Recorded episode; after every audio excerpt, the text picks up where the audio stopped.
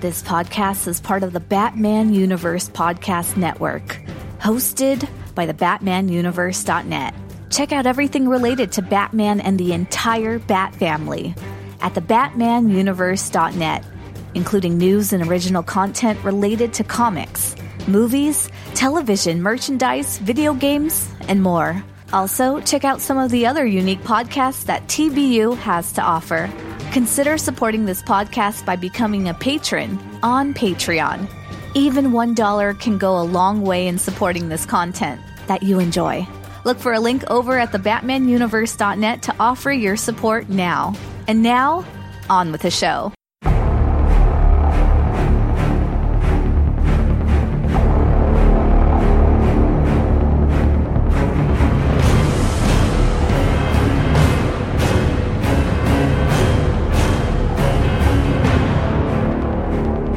Greetings, Gothamites. Lane here. Welcome to episode 11 of Batman Books The Dark Knight in Prose, where the only pictures are those formed in the imagination. Today we're discussing Book 2, Part 2. And it feels like it's been ages since I recorded Batman Books. I apologize I didn't get an episode out a couple of weeks ago, but I got to spend a little time in Tennessee with one of my best friends in the world, and I got to meet her boyfriend, so hello, Anne and Ken. I also had some other projects I had to get to, but it feels good to be back.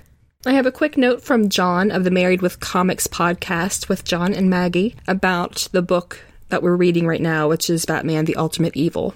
He says, The Ultimate Evil is really good. I am glad your podcast made me finally get around to reading it. Right? I'm only four chapters in so far, but I really like it. I feel like it's going to raise a pretty high bar for the other Batman books that we'll be covering in this podcast. I have a few other shout outs from some folks on Twitter. Paxton from the I Read Movies podcast. I recommend his podcast. He's got some great episodes on classic movie novelizations. Classic as in from my childhood, not so much uh, the Cary Grant classic. Heard from Chris from the BatmanUniverse.net. He does some great work on Bat books for beginners, Batgirl to Oracle, along with Stella, the Professor Frenzy podcast, and he's just an all around great guy. Green Lantern HG retweeted my podcast. Thank you, Green Lantern. Professor Frenzy, hello. He is Chris's partner in crime and another great guy. Sean Robert, hello. I hope I'm pronouncing your name correctly. Looks like he does some work on brandedintheeighties.com, movienovelizations.com, hello, and is a co host of the Cult Film Club. So, hmm, sounds like he's got some stuff I need to check out as well. So, hello everyone. Thank you for the interaction. And a reminder you can contact me at darknightprose at gmail.com or as these fine folks did, over on Twitter at batmanbooks underscore DKP. I would love to hear from you. Without further ado, let's start chapter 3, which is on page 17 of my copy. Chapter 3, Scene 1. Later that night, a big gray sedan careened around a downtown corner, a squad car in hot pursuit. The driver of the sedan was an expert, a top professional whose racing career had been cut short when he was convicted of deliberately running over a member of a rival pit crew during the Gotham Grand Prix. Now the driver made his living moving contraband from one city to another. In the trunk of the sedan was a full set of plates to print counterfeit $20 bills. Most of the time, the driver never had to display his skills. Usually, he could manage the delivery without a problem. Somebody must have tipped off the cops, he thought. Not that it will do them any good. In the driver's skilled hands, the gray sedan is a precision instrument. It looks just like a regular car on the outside, but it has the power of a race car. Conventional police cars are no match. An unmarked police car with two detectives in the front seats joins the chase, but the driver simply smiles and takes the next corner in a four wheel drift. One squad car crashes into a parked delivery van. The sedan executes a perfect J turn, and the unmarked car shoots past him helplessly. The driver turns into an alley going 70 miles per hour, with only a couple of inches clearance on either side. Within 10 minutes, the driver approaches the edge of the warehouse district. He checks his rearview mirror, not expecting to see anybody there. He sees no one. But does he hear something? No, it's too high pitched to be a car engine. Unless. Damn, the driver hisses. and he stomps on the gas pedal. The previously relaxed driver is now hunched tensely over the steering wheel. If he goes to prison one more time, they'll throw away the key. His last day at Hellgate Prison was unpleasant, and he's not going back quietly. The driver glances in the mirror. Still dark. But then he sees a tiny red dot. A warning that the Batmobile is in pursuit. A warning to pull over and surrender. Fat chance, the driver mutters. Whoever he is, he's still human. And if he's human, I can outdrive him. Ahead, he sees a long S curve. He leaves room for the Batmobile to pull alongside, and it does. The driver waits for the right time then mashes the brake pedal at the same time he jerks the wheel to the left. The sedan's rear end comes around like a steel whip, but the Batmobile isn't there. With nothing to slam into, the sedan continues its path and slides off the curve and into the black water below. My notes? I ain't gonna lie, I love me a good car chase. I enjoyed the one in Book One, the novelization of the 1989 Batman, and I really enjoyed this one. My only complaint is I wish it had lasted longer. But I guess the best thing to do is to keep your audience wanting more. I noticed the driver refers to the prison as Hellgate Prison.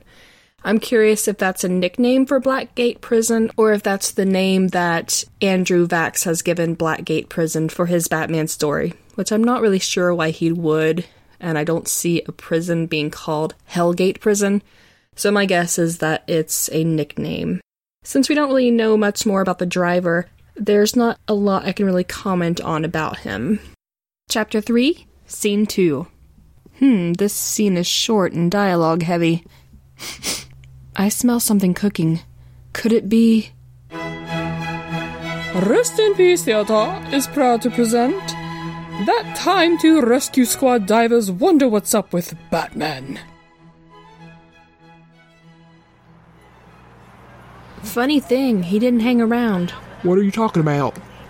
Oh, yeah, I forgot you're new here. I've been out on plenty of these. Every once in a while, some crook thinks he can take on the Batmobile and he ends up in the drink. But every other time, the Batman hangs around, sort of. Just to make sure the guy's okay, I guess. Well, we fished him out, didn't we? Sure. I mean, he wasn't really in that much trouble, not with the Batman calling us in even before the crash. But I don't know, it seems different this time. He didn't even look back.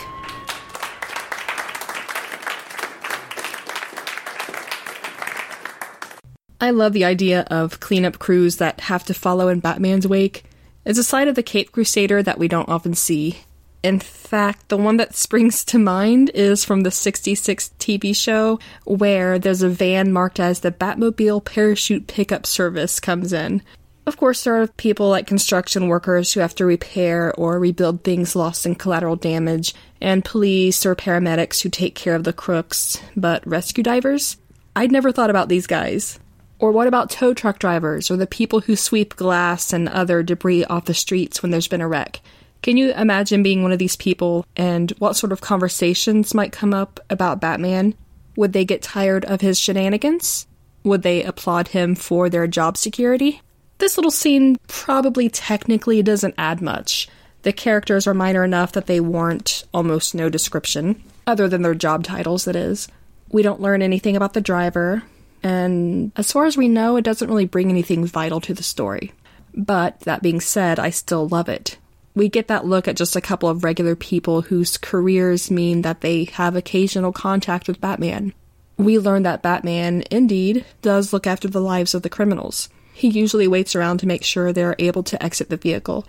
And while he didn't do that this time, he still calls in the rescue squad before the crash even happened. And who knows, Batman could have lingered at least until the squad was in sight. So why didn't he wait? This gives the idea that he is preoccupied or angered by something, and with Bruce Wayne's recent conversation with Deborah Kane and the plight of children in Gotham, we can perhaps connect that with Batman's current odd behavior. Chapter 3, Scene 3. Still later that night, a pair of nurses were walking from the hospital exit to the parking lot. They had just finished a double shift, happy to be done, but almost too tired to care. They were practically to their car when a man wearing a red ski mask blocked their path. Drop your pocketbooks, he commanded, brandishing a machete. The blonde nurse tossed her purse on the ground. Just take it and go away, she said calmly. We don't want any trouble. The robber bends to pick up the purse, but when he does, the brunette nurse kicks at his head. The robber jumps back just in time to avoid the kick, and the nurse falls to the ground. The robber snarls, You shouldn't have tried that. Now it's going to cost you more than money. He raises the machete. The blonde nurse screams. The robber hesitates long enough for the brunette nurse to scramble to her feet. She tells the blonde nurse, Bonnie, to spread out, that he can't take them both at once. The robber says with a sneer, Tough broads, aren't you? Too bad nobody could hear you scream way out here. He watches their faces for signs of fear, but the nurses instead are staring at something behind him. The robber asks if they expect him to fall for that old, but he gets no further. The snap of his arm is immediately followed by his shriek of pain. He falls to the ground. His right arm dangles limply, and his face is white with pain. Bonnie says, Compound fracture. I'll stay here to watch him. You go get security. The brunette starts to protest, but Bonnie continues, Go ahead, I'll be fine. This one isn't going to give anyone any trouble. Not for a long time. Later, the nurses tell their story to a detective. Yes, they're sure that it was Batman. They both saw him. The detective says, You're saying that the Batman, the Batman, snapped this guy's arm like a twig and just took off? For the third time, the nurses say, Yes. Okay, ladies, okay. I'm not saying you didn't see what you saw. It just don't sound like the Batman, that's all. My notes. Even though I've had a broken bone, uh, two of them actually, both in my ankle at the same time, almost nothing makes me squirm in my seat more than seeing someone's bone break on video. Thankfully, this is Batman books, The Dark Knight in prose, where the only pictures are those formed in the imagination. And for this scene, I kept my imagination on low res. The nurses, I like them. On one hand, props to them for trying to fight back, but in all seriousness, no material item is worth your life. Fighting back is a last resort type of thing when a mugger has a weapon and is confrontational. Be careful out there, keep your head on a swivel, keep in mind what can be replaced and what can't. Batman is scary when he's taking out his frustration. Now, who am I kidding? He's always scary. Fun fact for Chapter 3 a J turn is also called a moonshiner's turn from the evasive driving tactics used by bootleggers. It is also called a reverse 180, a Rockford turn, or simply a Rockford, popularized by the TV show The Rockford Files. Alright, let's take a promo break, and then we'll come back for Chapter 4. Stay tuned.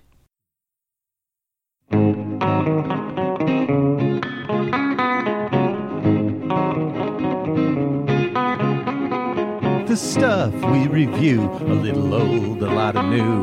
Come and join in all the fun. Help clean up when we're done. Come party with the professor. Come party with the professor. Professor Frenzy Show. Professor Frenzy Show.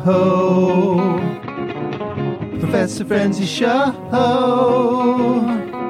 the Professor Frenzy Show. If you like indie comics and also like podcasts, please try the Professor Frenzy Show. Find the show in iTunes search and Facebook. Episodes tweeted out on at Professor Frenzy on Twitter. Thank you.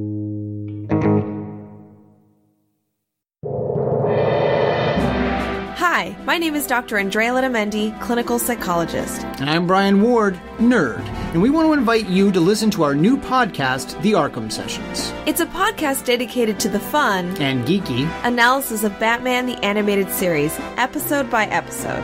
We pay tribute to the writers and the stories of the animated series, while also exploring the very real psychology behind Gotham's rogues, and maybe even its heroes. All of this and more each week on the Arkham Sessions at UnderTheMaskOnline.com. Welcome back, folks. Let's dive into chapter 4. In my copy, chapter 4 starts on page 23. Chapter 4, Scene 1. This is a short one. For those of you who don't know the drill, when a scene is particularly short, I just read the whole thing instead of simply a sample of it. It's not enough, he said to himself, over and over again, like a mantra. It's not enough, the Batman said. It's not enough, his alter ego echoed. Sir? Alfred asked, raising an eyebrow. Huh? Bruce Wayne replied, as though awakening from a deep sleep. Sorry, Alfred. I must have been daydreaming. With all respect, Master Bruce, I don't think so. You have been repeating the same thing over and over again for some time now. You keep saying it's not enough. Are you. I'm fine, Alfred. I just think it's time to make some decisions. May I be of help, sir? I don't think so, old friend. On the other hand, I guess you've already been of help. Of great help, in fact. Do you remember when I was a boy how you cautioned me against trying to solve a problem without adequate data? Of course, Master Bruce, but I don't see how. I'm going out, Alfred. I'm going out to gather the data I need. Then you'll be needing the Batmobile, sir? No, Alfred. This is one investigation where I can learn more as. as yourself, sir. I'm not sure, Bruce replied, a note of ephemeral sadness running like a dark thread through his voice. My notes. First of all, I found a typo. the second paragraph of page 23, where, uh, where it starts with Sir, my copy has that being said by Albert, not Alfred. Hmm. I almost read that too when I was reading it aloud. I kind of stumbled over it a bit. For this part, I could really picture Michael Keaton here as Batman, well, as Bruce Wayne, technically, muttering to himself, lost in his thoughts. You know the scene I'm thinking of. Keaton as Bruce Wayne in the Batcave. Furrowed brow, glasses, crazy Michael Keaton hair, black turtleneck. And it's kind of funny, I just got a message from the Married with Comics with John and Maggie. It says, Reading The Ultimate Evil along with you brought back an odd memory. It probably comes from my having read the novelization for Batman 89 before seeing the movie, but my internal image and voice of Batman for that book were way different from the way that he actually appears. It's kind of a weird hodgepodge of Adam West and Michael Keaton in look and delivery. When I read the Future Adventures short stories, it was the same image. And now here it is back again. I think my mental image and voice of Batman, except really for this scene where for some reason Michael, well, not for some reason, Michael Keaton just kind of plays the slightly unhinged Bruce Wayne very well. But anyway, my usual mental image and mental voice of Batman runs closer along the line of the Arkham games. Not because I came across those in early childhood, of course. In fact, I only started playing them a few years ago. But I guess it seemed to match more closely in my head than what live action actors could do. The animated series, that was definitely the voice of Batman for me, but the look uh, I wanted something more realistic, and that's where the Arkham games really delivered for me. As for my mental Batman voice, I think kind of a toss up between Kevin Conroy and Roger Craig Smith, though I think Roger Craig Smith just ekes out Kevin Conroy. And I can't find it again, but a few months ago I came across a discussion on a forum somewhere about the voices of Batman with Kevin Conroy and Roger Craig Smith being the clear favorites. And one person said that, kind of like what I said, that they love Kevin Conroy, but Roger Craig Smith just has just like a touch more darkness in his voice, a touch more menace. And the way this person put it was if they came across Roger Craig Smith speaking with that voice in an alley somewhere, he would hand over his wallet without him having asked for it. And uh, his voice in some of the, the Arkham games, yeah, just nails it. Very menacing, very dark. Kind of perfect for Batman, really. Now, tomorrow, if asked this question again, I might choose Kevin Conroy. But anyway, back to the book. I hope Bruce doesn't fall into these fits of repetitive muttering too often. We know he's obsessed, but if he's not careful, Alfred, or Albert, one of the two, might call the guys in white suits to come take Bruce to Arkham Asylum. Uh, my next point in the 1989 Batman, we got a little bit of the relationship with Alfred and Batman, though it was usually in the third person. For instance, when Bruce tells Vicki that he'd not be able to find his socks without Alfred. We got a little bit more of that in the movie when they added the scene of Bruce and Vicki joining Alfred in the kitchen for their dinner and Alfred fondly tells a story from Bruce's childhood. That part utterly charmed me, by the way. I probably leaned forward with my chin on my hands with a big sappy grin on my face. It was so adorable. But here in this book, we have Bruce calling Alfred old friend. And I gotta say, it gives me the warm fuzzies. Chapter 4, Scene 2. It's another short one. You're serious, Deborah Kane asked into the phone. You really want to go on rounds with me? That's exactly what I want, Bruce Wayne said. If you don't believe it would hinder. It's not that, Deborah Kane replied. I'm just surprised. Nobody ever asked me to do that before. I'm not even sure it's okay. I mean, the agency might not want other people along. You know, confidentiality and all that.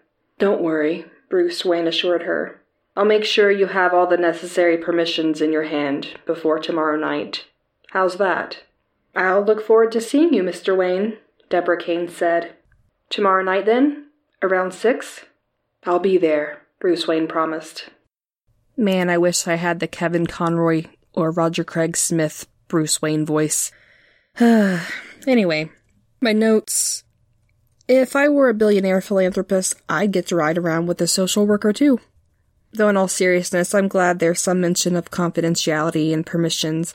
Otherwise, I'd question this scene's authenticity. But hey, Andrew Vachss knows a hell of a lot more about legalities and social issues than I do. So, as my friend Anne would say, I'll allow it. Chapter 4, Scene 3 One more short one. Why would Bruce Wayne want to make the rounds with some social worker? the mayor asked, looking across his wide oak desk at Police Commissioner Gordon. He says he wants to see where resources are needed, the commissioner replied, and he wants to see for himself. Doesn't sound like him, does it? I mean, he's kind of a playboy, isn't he? Doesn't do much of anything but go to parties? Some of those parties are fundraisers, the commissioner said pointedly. If he wants to do it, that's good enough for me. Of course, his lawyers have already prepared a full waiver and release. If something happens to him while he's out there, we won't be held responsible. Well, I suppose it's not inappropriate for a public spirited individual to see how his tax dollars are spent. I appreciate your cooperation, the commissioner said. And I know Bruce will too. My notes? Gordon! Hmm, but it's Gordon with no description, so either he needs no description, which is very possible, and come on, if you're reading a Batman book, you already know what Jim Gordon looks like. Or he's not going to be in this book very much. So we'll find that out sooner or later. And which mayor might this be? Not Mayor Borg, because I think he was created only in the 1989 Batman movie. Anyway, this scene just serves the purpose of giving us a more in depth look of the legal loopholes that Bruce is jumping through in order to be able to ride along with Deborah Kane. Chapter 4, Scene 4. Deborah, you'll never believe who's out at the front desk, asking for you, the chubby, sweet faced receptionist whispered breathlessly into the phone. If it's Bruce Wayne, just send him back, Clarissa. All right, girl. One super rich hug coming up. The receptionist looked up to catch Bruce Wayne's eye. You can go right through that door, she said. Follow the blue arrow to room 109, okay? Thank you, Bruce said. Clarissa's heart melted. She cast her big brown eyes skyward and said, Okay, when's it going to be my turn, huh?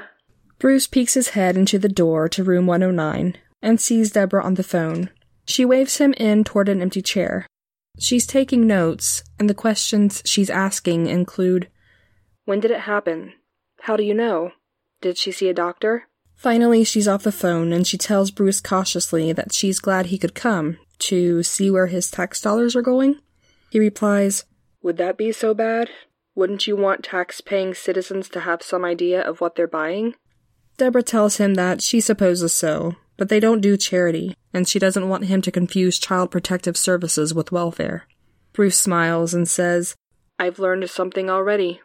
Deborah doesn't smile back, but her defensiveness softens a little. She says, You understand that there's two parts to my job. I have to investigate new cases, and I have to check on the progress of some older ones. Do you have a preference as to which you'd like to see? Bruce, of course, answers with both. My notes? I kind of hope we get to see more of Clarissa. I love that she gets a little bit starstruck slash fangirly over Bruce Wayne. I feel you, girl. As for Deborah Kane, So far, the narrative has been blessedly free of the there was something about Bruce Wayne that riddled the novelization of the 89 Batman. For room 109, I was curious if that number means anything in Batman lore. I did a quick Google search, but nothing popped out.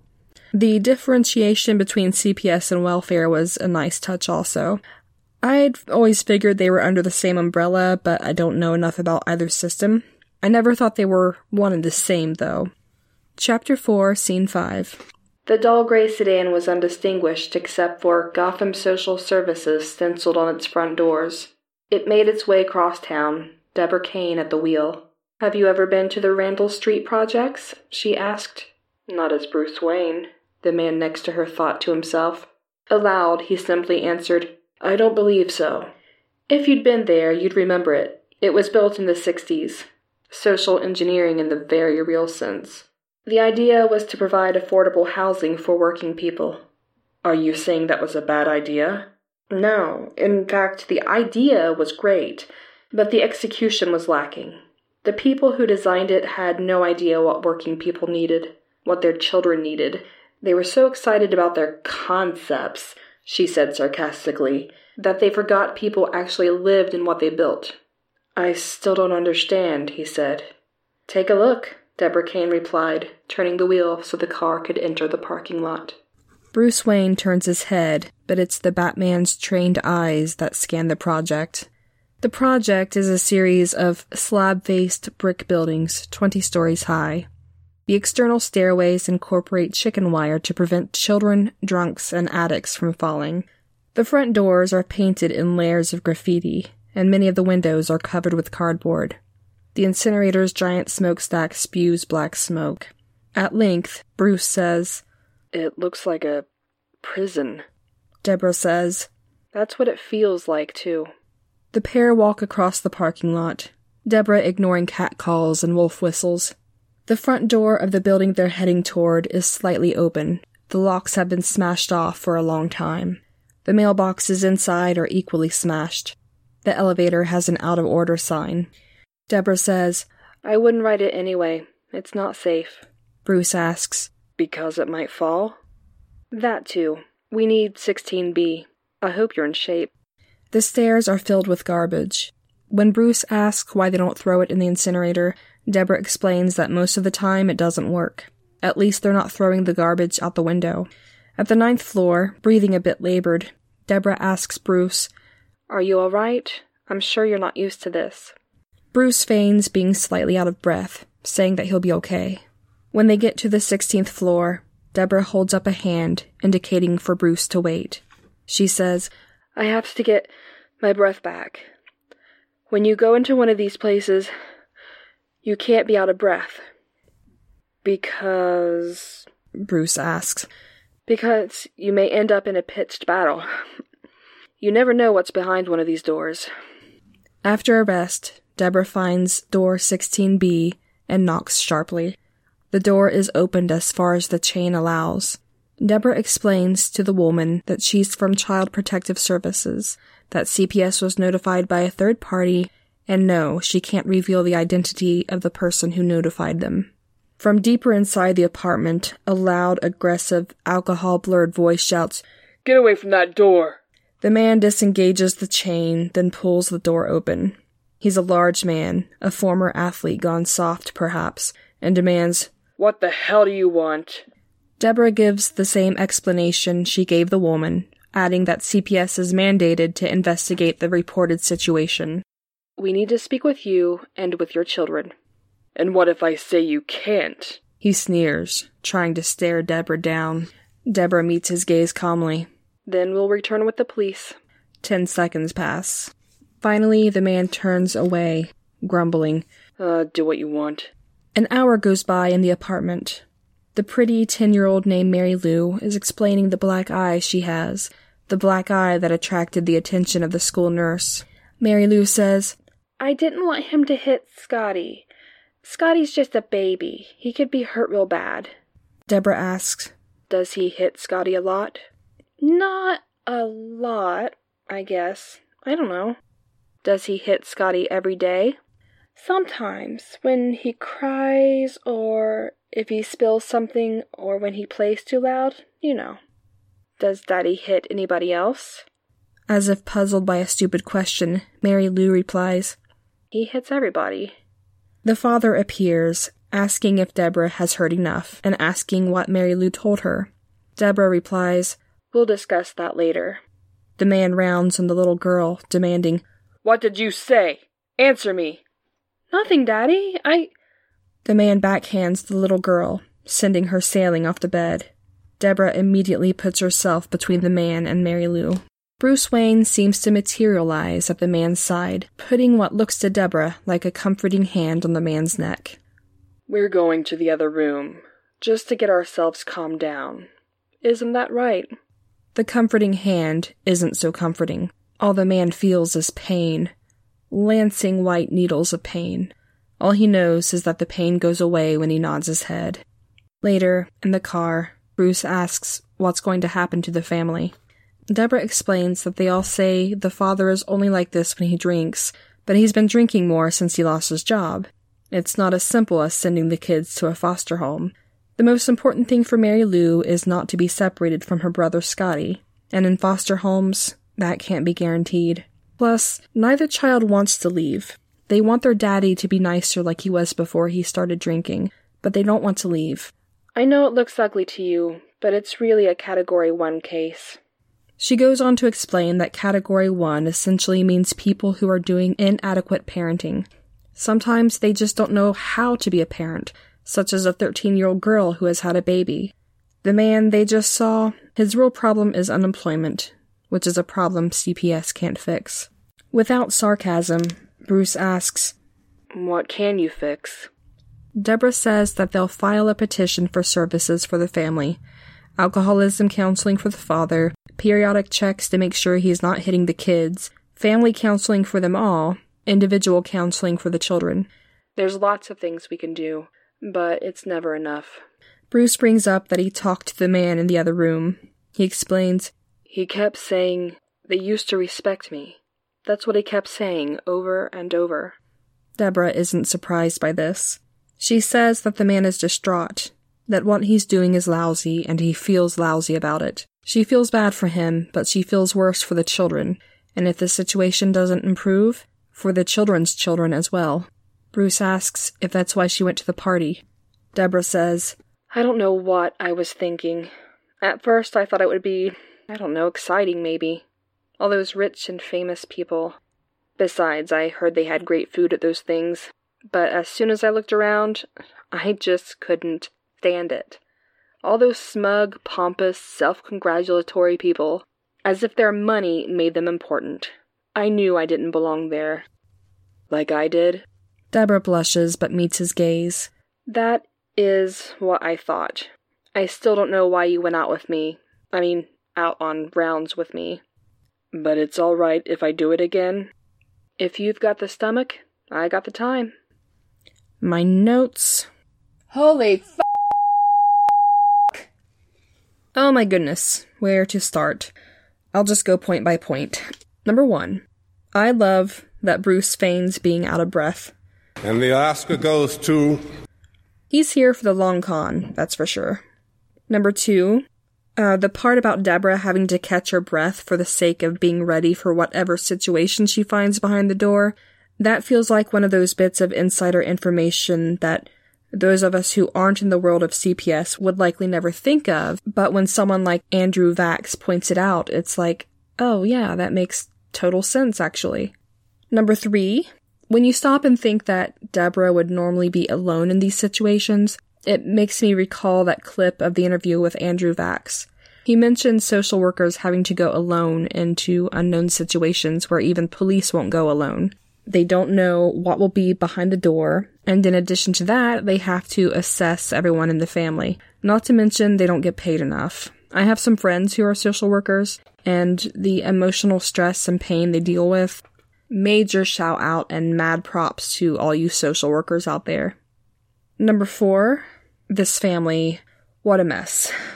It's bad enough when a person physically abuses another adult, though it's almost always another adult who is smaller in size or is otherwise more vulnerable than the abuser, but then you have people who abuse children and animals. What vile, pathetic pieces of excrement these people are. Yes, usually they were abused themselves, and while that is a reason, it is not an excuse.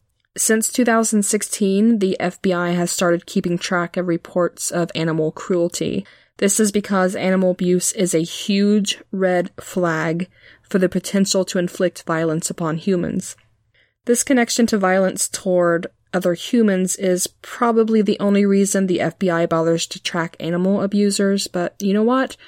The reason doesn't matter. Animals finally have more of a voice and some more protection under the law that went off on a tangent. Anyway, I hope this family doesn't have pets because this man is already a piece of. Never mind. Never mind.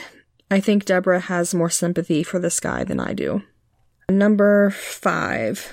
Bruce Wayne's comforting hand on the man's shoulder is great. I love that we see Deborah thinking that it was indeed just a hand to calm the man down but we get the insight that Bruce is locked onto a pressure point of some kind, so all the man feels is white hot pain. Those pressure points are really handy. In Aikido, we use joint locks more than pressure points, but sometimes the technique employs them both, or sometimes you accidentally find a pressure point and it's a bonus. Number six, I have a feeling Batman is going to have more frustration to work off after this visit with Deborah Kane. Enjoy your working limbs while you have them, criminals of Gotham. Fun fact for Chapter 4 Partly funded by the federal government, Child Protective Services agencies were first established in response to the 1974 CAPTA, or Child Abuse Prevention and Treatment Act, which mandated that all states establish procedures to investigate suspected incidents of child maltreatment.